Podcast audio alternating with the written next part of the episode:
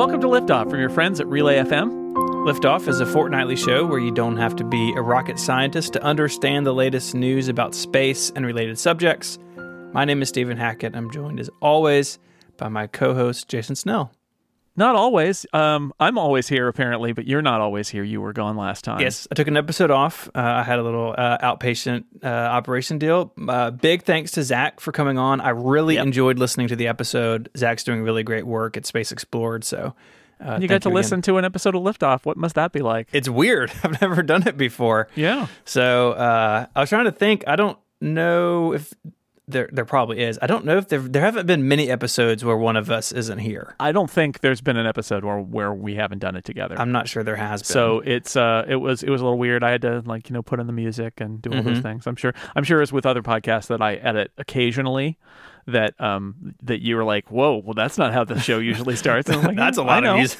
I know. I, I I go the other way where I where I'm like I'm not going to make it the same. I'm going to Yeah. make it different because I'm in charge now for That's right, one yeah. fortnight. So Yeah, your reign is yeah, it was great to ha- great to have Zach on. Yes. Uh, a lot of fun. He he is. I mean, like I said in that episode, um, his his area of interest and professional work is so close to ours that it's hilarious. Mm-hmm. Yeah. Um. So and good for him for parlaying his interest in space into a whole you know large portion of what he does we this is just a little tiny portion of what we do but um, he's he's uh, living the dream and Mm-hmm. moved to orlando and just going to launches and uh, it's great Let's get into some stuff. I want to talk about Yep. Jim Bridenstine's future.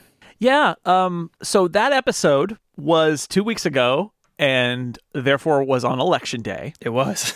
and and Zach and I talked a little bit uh, about some articles that were like what what would change in a Biden administration versus the Trump administration for NASA, uh, thinking in part like a good media personality that better get that story out now when we don't know because obviously if one election result happened, the story would be irrelevant. So instead, you talk about it before you know. However, um, Trump lost, Biden won. So we are going into that world. And we had speculated last time about Bridenstine because it's the, this interesting story that he was so criticized and approved on a party line vote because he was not from the aerospace or space industry. He was a, uh, a Republican member of Congress. And the feeling was that that was a bad idea to make him uh, NASA administrator. Whoever had that idea, as it turns out, um, in the Trump administration, it was a really good idea because he's proven to be actually a pretty great NASA administrator. Um, but still serves at the at the uh, desire of the president, essentially, and he is uh, an appointee of a Republican administration. And he made it very clear in an interview with Aviation Week the day after the election that he will resign. He will hand in his resignation for January 20th, 2021. And there'll be presumably an acting administrator that will step in while the confirmation process goes on. And he the way he phrased it which i thought was really good is what you need in this job is somebody who has a close relationship with the president of the united states someone who's trusted by the administration including the office of management and, and budget the national space council and the national security council. And i think i would not be the right person for that in a new administration which fair enough i think that the bottom line is that this is a job that is a political appointee and he was one and he recognizes that he is that the other the other guys are coming in and so he would it wouldn't be appropriate um i- i- what's interesting is there was there was another report that said uh, Bridenstine wasn't going to be the NASA administrator in a second Trump administration anyway. Well, before we get into that, I will say that is a remarkably self-aware statement on his part. That okay, you know, the other party's coming in, and my background puts me kind of in the opposite camp. Like, yeah, he's not wrong, but uh, I don't know. I just I read that. I was like, you know, that that makes a lot of sense given his background and kind of where everything has landed. But um, but yeah, there's there's been speculation that there has been uh, could we call it frustration or stress um, between him and the White House.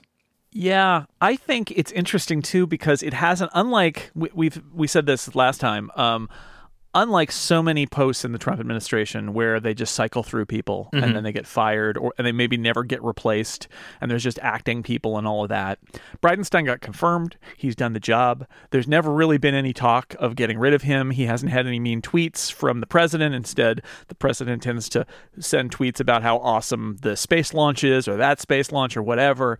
And uh, and you know, I think Bridenstine's really working more with Pence because of the Space Council anyway than with Trump directly. But it's definitely true that there has been uh, you know, some reporting of an undercurrent of te- tension between the White House and NASA. And this is interesting to to phrase it that way. I think there are people within the Trump administration who wanted Bridenstine to phrase things a certain way in order to promote how great the Trump administration was. Or uh, there's a good article about this at Ars Technica. Of course, Eric Berger at Ars Technica, do, he's right on it. He says during his tenure as NASA administrator, Bridenstine embraced climate science, supported Earth science missions. The president's advisors wanted Bridenstine to bash his predecessors more, to contrast the success of the Trump space program with the failure of President o- Obama's. But Bridenstine more or less held the line, crediting his predecessors for creating and funding the commercial crew program that led to SpaceX's dramatic crewed flight in May. Right. And I know we talked about it a few months ago, but it's absolutely true. Like Bridenstine was very much given the opportunity to claim full credit for everything that was going on with Commercial Crew, and he specifically called out Charlie Bolden, who was the, his predecessor as NASA administrator. You know, he didn't pretend that there was nothing before, and I'm sure that there are people inside the White House as this says, the president's advisors, who had the knives out for him because even though he's been effective and has bipartisan support, he's failed at what I'm just going to say it, they think is the most important job of anybody in government, which is to puff up the president. So um, that is dispiriting, but not surprising that Bridenstine wouldn't have made it probably through another Trump administration anyway, even though he's the most effective appointee in the entire government, basically. Yeah, I I agree with with all of that. Uh, on the the fifteenth, uh, Trump tweeted like NASA was a was closed up, and then we took over. And now it's Yeah, it's hot again, right. and that's Right. just I mean, not that's- true. Like, they want Bridenstine to say that. And, and the truth is, in the Trump administration, um, the, that's where the line is drawn. You either agree with all the things that uh, the president and the people around him want you to say, whether it's true or not, or you're not on their side. And Bridenstine very much would not play that game. And he is a conservative Republican former congressman from Oklahoma. It's not like he is this token liberal in the Trump administration, but he at NASA drew the line at uh, at lying about the truth of how uh, uh, about how Earth science works at NASA, about the fact that he's trying to get again. Remember, Bridenstine's great advantage as NASA administrator was he's a good politician. and He got bipartisan support for Artemis. Um, you're less likely to do that if you're seen as just a liar who says whatever the president wants you to say, even though it's not true. And Bridenstine refused to play that game. His full credit to him, which I guess leads to our next point, which is what happens next to everybody involved in this.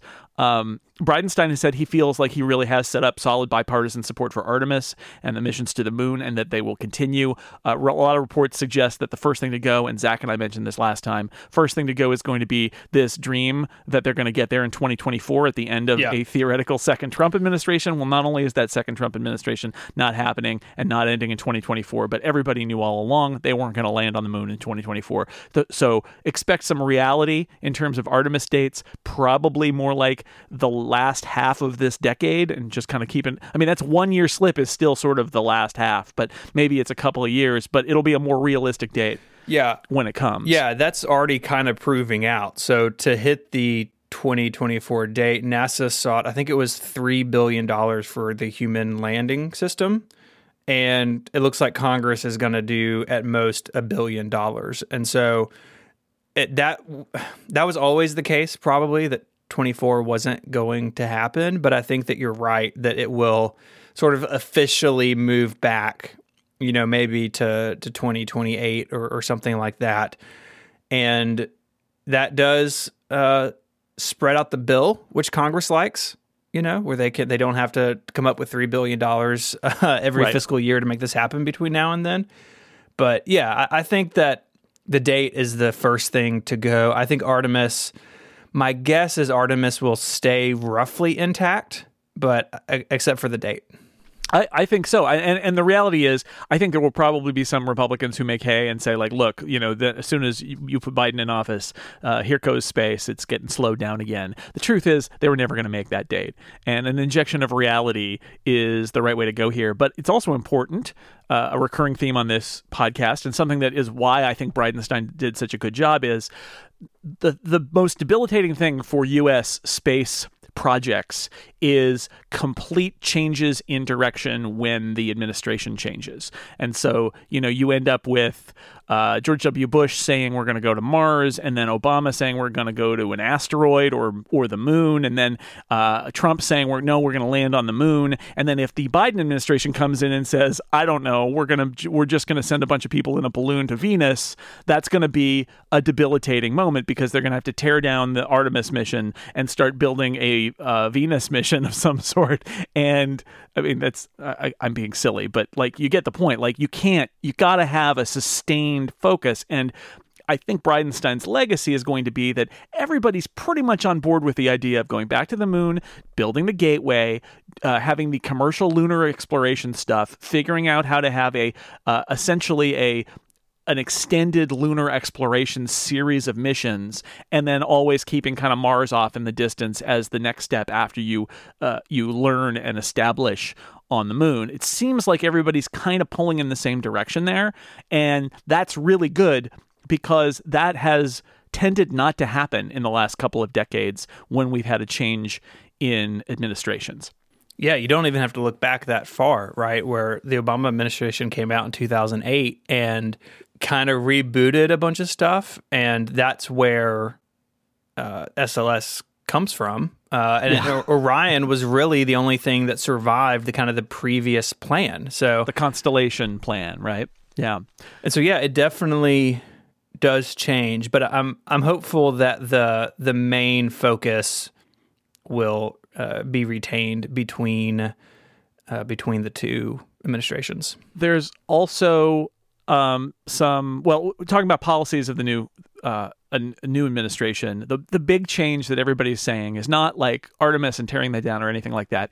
It's about Earth science, yes, especially using NASA's wide array of satellites to study the Earth and study the climate, and that is the place where to grossly oversimplify this because NASA, you know, NASA still does Earth science, but I would say the general drift of the Trump administration policies about space were let's face outward and stop looking at the Earth.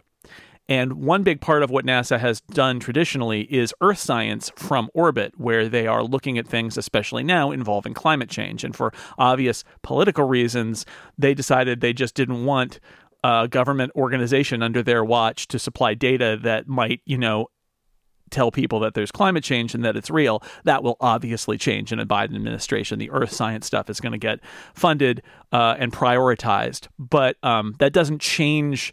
I think the other missions that are going on, it's it's really just a matter of kind of backtracking on the slippage of funding for a lot of earth science in the last four years. Yeah, I think the other thing that uh, may also really get a boost is the STEM education the one that keep trying to kill programs. the one that keep trying to kill, and Congress keeps saying no, don't do it. I think that it will be off the chopping block. Yeah, I think that's about right. There's also a lot of speculation about who the next NASA administrator will be, and it's early days, and they haven't said anything about it. But there's a lot of speculation it will be the first woman to be a NASA administrator. Uh, President-elect Biden has said that he wants his cabinet and his appointees to look more like America, and that would mean more people of color and more women than in the current administration.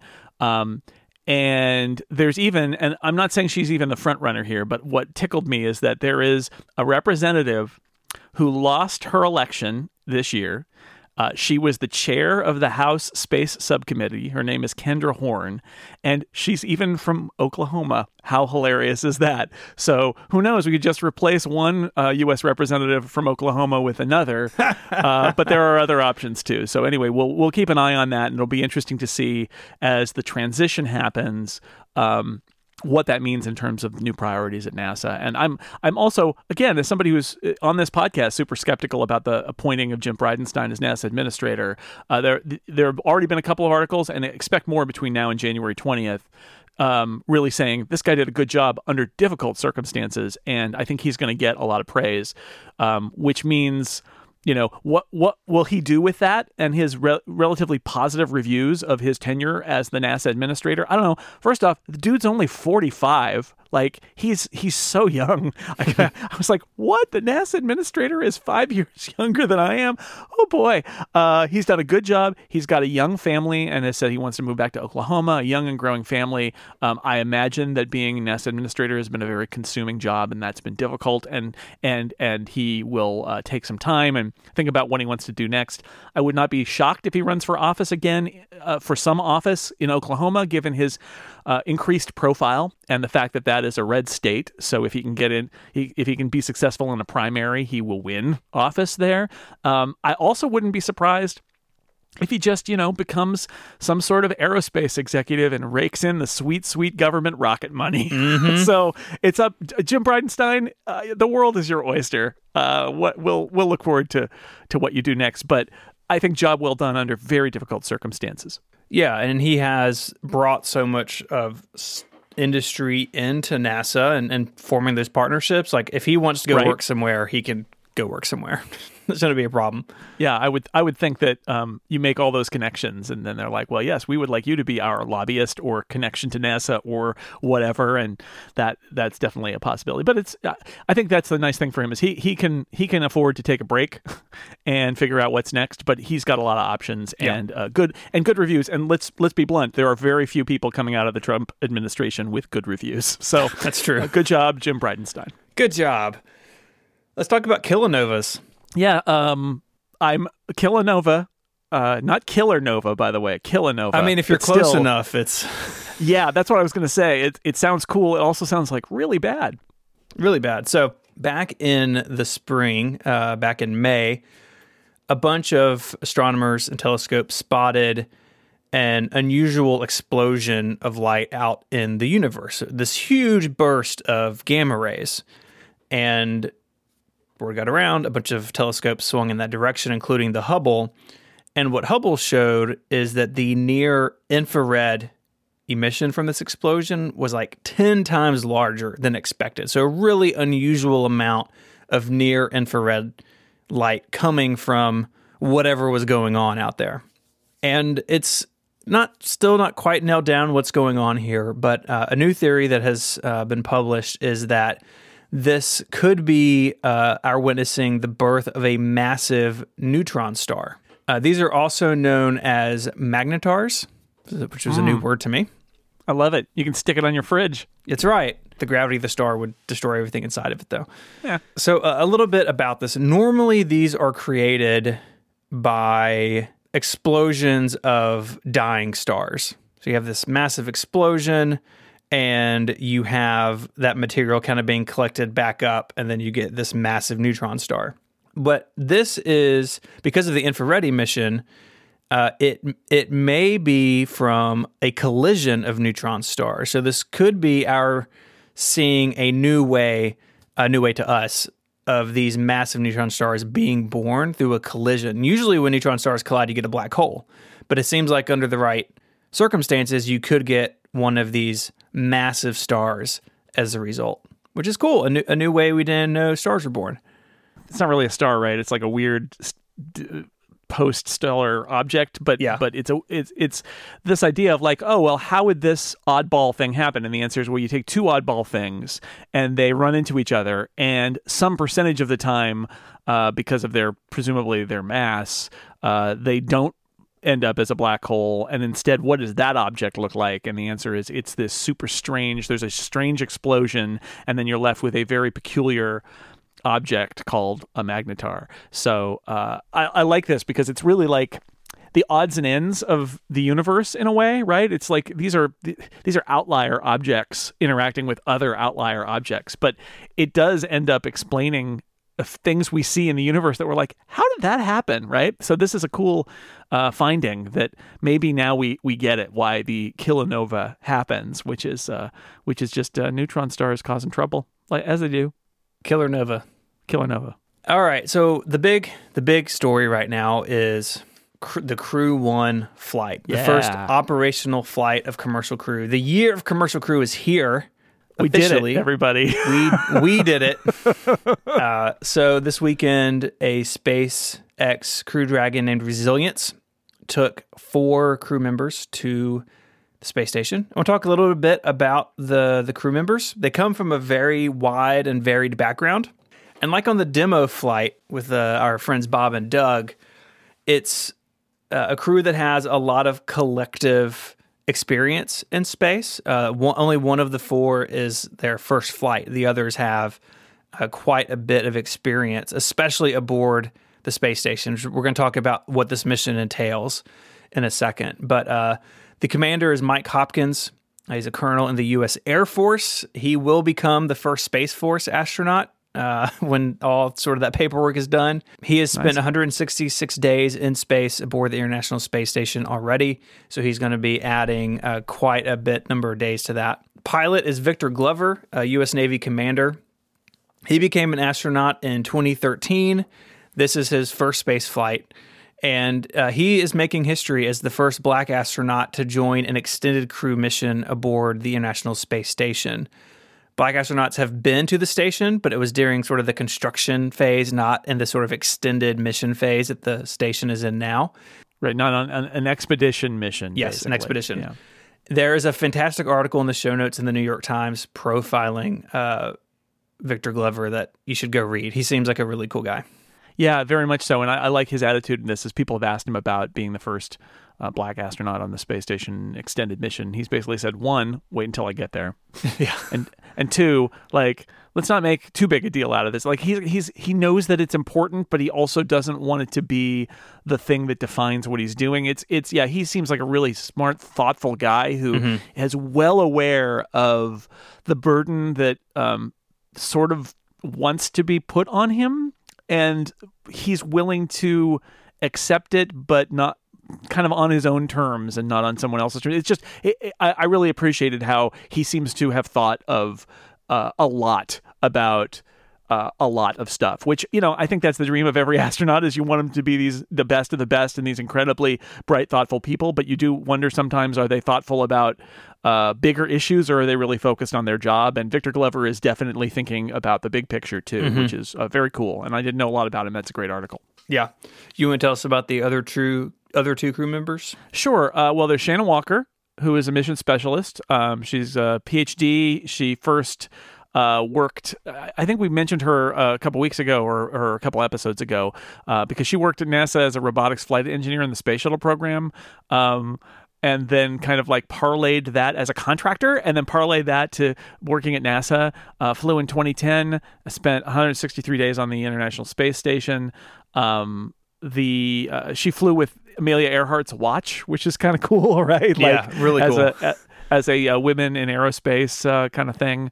Uh, anyway, so so Shannon Walker, and then the fourth member is not a NASA astronaut. He is a JAXA astronaut, the Japan Aerospace Exploration Agency, or JAXA, and that his name is Soichi Noguchi uh, also a PhD. He was on a space shuttle mission, STS 114, which was the return to flight after Columbia, uh, and spent 163 days aboard the station in 2009 2010. And, and so, to be clear here, we have two people who've waited a decade to go back into space. Somebody who's been an astronaut for seven years and hasn't been into space yet, and then the commander. So, uh, a lot of uh, excited people who are getting. I mean, honestly, we're going to hear a lot about this now, where there's this whole buildup of astronauts, and they've been waiting for commercial crew to be fully operational, where they can cycle up four astronauts at a time, and we're there. Here we are. Yeah, I think there'll be a lot of names that uh, are new to the public in the, over Yeah. the next few years. Definitely. Um, this is the uh, the first time that an expedition crew will increase from six to seven people. So it's uh, getting to be a full house on the station. Right, because previously it was you could have two Soyuzes, each w- were three seaters, and you could have six. Now we've got a Soyuz and a Crew Dragon, so that you've got seven. Um, and I'm unclear on what happens when if there's a second crew dragon attached because that may actually happen in the spring and what they do and does the soyuz leave and then there's there's eight or are there even more people? We're going to have to work this out. And they have to work it out because a funny quirk of this is that uh, mike hopkins is going to have to sleep in the crew dragon because they don't have seven hammocks, seven sleep stations Oh, no. on the ISS. They only have six. Now they're supposed to. I think maybe the cargo dragon is bringing another one up, and they're supposed to set it up and stuff. But in the interim, apparently Mike Hopkins volunteered to sleep in Crew Dragon instead in in Resilience because they don't have a place for him to sleep in the ISS. So he's gonna have to camp out like uh, like camping in your backyard kind of thing. That's a good move for the commander, though, to, to take that Yeah, upon himself. Take it on. Take it on. Also, it's like you, you get that new spaceship smell. It's going to be great. That's right. He's going to love it. Hanging out there with all those touchscreens. Yeah, and Baby Yoda. And Baby Yoda, yep. The zero gravity, for those who do not know, the zero gravity indicator, which is the mascot stuffed animal in the the flight of Crew One, was Baby Yoda from The Mandalorian. So Yes. cute.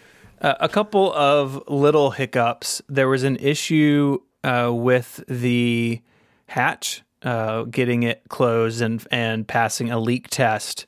Uh, so it failed the leak test once the crew was in. So they had to reopen it, and there there was a so there was some debris on the seal. We're not quite sure what that was. I don't think.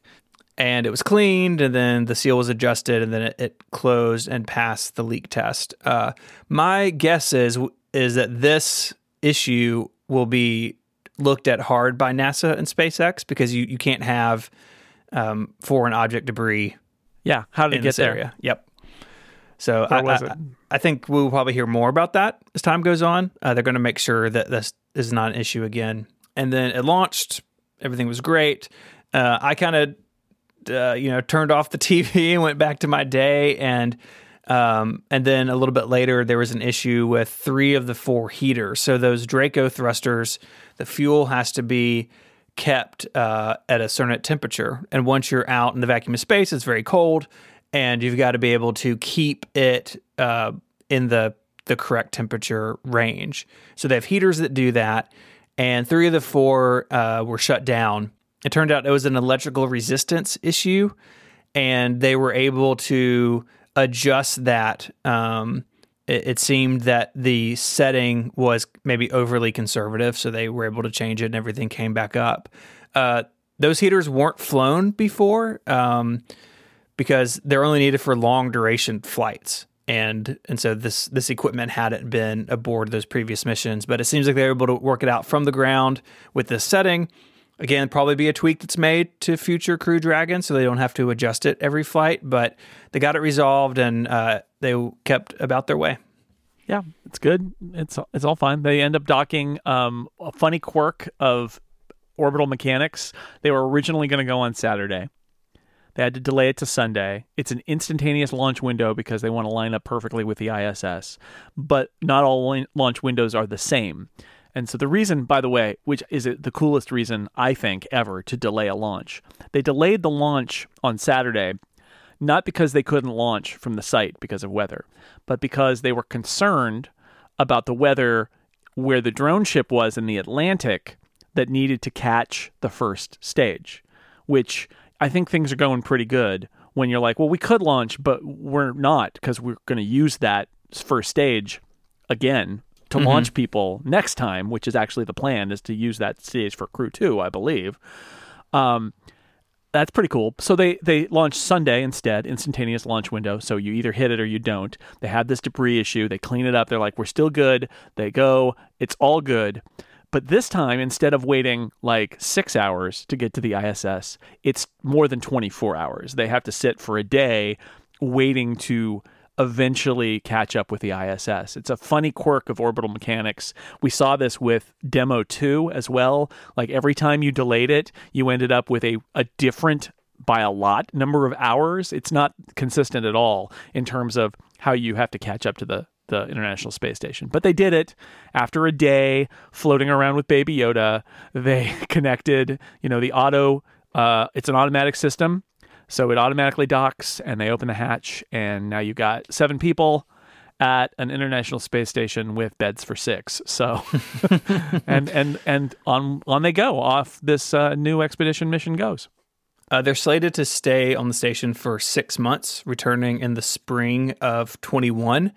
There's a funny quirk about this that it makes it the longest human space mission launched from the US. This is longer than any single shuttle could stay. Well, shuttle missions don't go up for six Nope, months. no, they don't. so this is a sign of the sort of the commercial crew technology that the the Crew Dragon and then eventually the Boeing, um, the Starliner, they both have a requirement to, to be able to stay on orbit for 210 days, and so part of this is um, getting uh, getting that requirement met. Right. And remember, Bob and Doug in demo two, they weren't supposed to stay at all, and they stayed for a while, a few months, because they needed to to help out. Yeah. they need to clean clean the kitchen and stuff. And the ISS, they need they were needed. They needed to change the batteries and the solar panels and stuff. Um, but this is a full on expedition mission, so um, it, they're going to be there for six months. And yes, by the way, Crew Two is scheduled to go up in March, which means if that happens, they will overlap. Uh, which is a, funny thing, right? There'll be two uh, Crew Dragons at the ISS at the same time, and then and then the Crew One uh, Resilience will come back. Um, there is going to be a delicate dance of docking at the International Space Station during this period because, first off, so uh, uh, resilience is at IDA two, international or International Docking Adapter number two, right, which is on the U.S. side of the space station. That's where they're docked. Um, but they're going to have to move it around. There's a cargo dragon coming. It's going to dock at IDA three because uh, it needs access to the the Canadarm and the IDA three slot. There's access so that the arm can grab stuff out of the cargo ship. Um, but the Boeing Starliner, if they do the OF2 OFT2 test flight of Starliner, that needs to dock at IDA 2. So they would need, after Cargo Dragon leaves, they would all need to get in to Resilience and then pop off of IDA 2 and move to IDA 3. But they can't do that now because they've got to wait for the cargo ship to get there. So then they go to IDA 3, and everybody has to be on board because what if they can't reconnect for some reason and have to go back to Earth? They can't like leave. You need to have as many seats to escape the ISS as possible in case of an emergency. They all have to get their stuff back on. They have to go in, and then they move from IDA 2 to IDA 3. And then Starliner test flight could dock at IDA 2. And then also the Endeavor, the Crew 2 Crew Dragon, would uh, later come up and they would connect at IDA 2. Uh, so a lot like when you've only got the two, you play these logistics games, and it will involve probably uh, the whole crew from this mission getting back in just so they can kind of slide from uh, docking docking adapter one or two to three in this case. And uh, but this is this is life on the ISS now. Uh, Gwynne Shotwell, the president of SpaceX, said they expect to have continuous Dragon on orbit from here on out. Like that that these missions are going to overlap, and there's always going to be one, and that's that's uh, when they're up and running. That's their plan. So uh, it'll be interesting to watch and see if that really comes to fruition. But uh, there's a lot going on there, and I wanted to ask you, Stephen. Is it that IDA 2 and IDA 3 are where they're moving around because IDA 1 blew up in that launch that you saw? Is that why? And they didn't renumber them? Uh, Was it like a Yeah. I don't know if they didn't renumber them, but you're right. Cargo Dragon flight that I saw in 2015 that exploded did have the first IDA. I, I guess it was IDA one. Yeah. the, it was it was I just looked it up and this is the part that I that makes me chuckle because uh, um you could have said, well, the next one is now IDA 1. They didn't. So now it's like, well, why is it 2 and 3 and not 1? It's like, well, number 1 blew up. Sorry. It's Yeah. It's in honor of IDA one. Maybe there's a little plaque on the side of IDA two, you know, honoring his his fallen That's brother. right. Never forget IDA 1. Maybe it's just a reminder to SpaceX since they're using these adapters like you lost one. Yeah. Yeah, I've seen um, I've seen IDA two in person, which is cool. When I was Right. uh, in 2015, they had IDA two out in a warehouse, and we got to go walk around it. And it's like, oh, that's on the space station now. That's really cool. There it is. They're using it now. So it'd be fun to watch this, and this is how you can uh, impress your friends with your deep space knowledge. Is uh, when they're like, "Why are they moving this around?" You'd be like, "Oh, well, let me tell you. There's the, only the two docking adapters, and the one's got arm access, and the other one doesn't. But some of them can only connect to one, so they have to move things around. And like, you're going to be a hit at parties if we ever had parties anymore. Dongletown in space is what we're saying. your Zoom call is going to just be enwrapped when you ex- explain the difference between IDA two and IDA three, and tell them the great story about what happened to IDA one. Where's one? Uh, so Crew Dragon is delivering uh, more than just astronauts. Uh, is over 500 pounds of cargo on board. Uh, a whole bunch of science and experiments. That's one reason we have these long expedition crews is to to run these experiments. I picked out a few that I wanted to talk about uh, with you. Okay. Uh, a couple of them are really interesting uh, to me. Some of them I think are a little more run of the mill. Uh, there are several looking at food. There's one I think they're going to grow radishes on orbit in the you know in the weird uh, pink light lettuce grower that they've had on the station for a long time. Um, there's food physiology, which will study the effects of an optimized diet for the crew. I don't know what optimized diet means. It means a lot of fruits and vegetables, probably, hopefully Hope so. grown on the station. Um, there's Genes in Space 7. This is a, a series of experiments aim, aimed to understand how spaceflight affects brain function and it's student designed, which is always cool. Bioasteroid is also interesting. It's studying microbes that here on Earth interact with rock. And the hypothesis is that if they work the same way they do here on Earth, these microbes could be used to break down a material for use. If you think about um, maybe there's water ice trapped in in rock and material, maybe on the lunar surface, you could use these microbes to break down that rock and access the water ice inside, or just even get to minerals inside of rocks, like uh, nature's hammer. Those little microbes. I like it. Tissue chip is weird. Can we just say it? It's weird. It's this. Tissue chips. Is this a new processor transition? Yes, it is. Um, PC, you know, PCs and Macs will now be running on fleshy processors. No, no. Ugh, ah. So t- they are uh, what NASA calls thumb drive size devices. Um, and they actually had an example of this during the SpaceX program, you know, their live stream before the launch talking about this. And so this contains human cells in this 3D matrix material. And it's to simulate the function of organs. So they can put different types of human cells in these and it's to test the, the technology itself in microgravity, looking at impact on uh, human health and disease.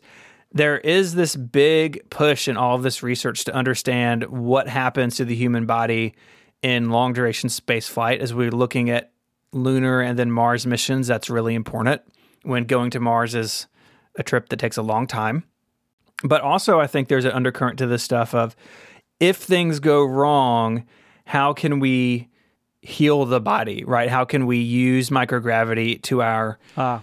benefit in medicine and in in healing? And so some of this is kind of looking through that. But yeah, tissue chip thumb drive sized organ human cells, just not something I want in my life. Right. I like it better now that I understand what it is because before I didn't like it. One of those is the Cardinal Heart Study. So they are using the tissue chip structure to study engineered heart tissue. Not, I don't think they like sampled it from somebody. No. Like, no. hey, hey, can we use part of your heart to go to space? That's not how it works. That's a Um, terrible horror movie. I don't like it. Yeah, I don't. It's like uh, Indiana Jones, the second one, you know, where they pull the heart out of the. I don't it- recognize that movie at all. Yeah, that movie really freaked me out as a kid. Yeah. I it's I- terrifying. I, don't think I've watched it since since I was like eight or ten. and then lastly, there's some spacesuit stuff. You want to talk about this? yeah. The, the you mean uh, surfy? Surfing, space surfing. Spacesuit evaporation rejection flight experiment. S E R F E. Surf. That's I okay. guess. That's okay. Surfing. Yeah. NASA's next generation spacesuit is the Exploration Extravehicular Mobility Unit, the XEMU. Hmm, okay. we uh, it, it's going to use evaporation of water to remove heat from astronauts and maintain appropriate temperatures. Very nice. This is a test of that system. So it's going to examine water evaporation, the the membrane that is used for water evaporation, and the thermal control loop that will go in the suit. SURFY will be subjected to 25 simulated eight-hour spacewalks. Once the test campaign is complete, it will return to the ground and be disassembled for material science and water quality evaluations. So, how, what what better to test the next generation spacesuit than testing it in space? So that's what they're going to do. Very cool. So that's liftoff this time. That's it. I mean, some big news. Mm-hmm. Yeah, a lot of a lot of transition stuff, right? Commercial crew up and running, new administration coming in, lots of things to keep track of. Yeah, exactly right. If you want to find links to these stories, you can head over to the website at relay.fm slash liftoff slash 137. While you're there, you can send us an email with feedback or follow up. Uh, you can also become a member to support Liftoff directly. Uh, Jason and I both uh, thank you, members out there, for supporting us. It means a lot to us. You can find uh, us online. Jason is J Snell on Twitter, and you can find me there as ISMH. And until our next fortnight, Jason, say goodbye. Goodbye, everybody. Bye, y'all.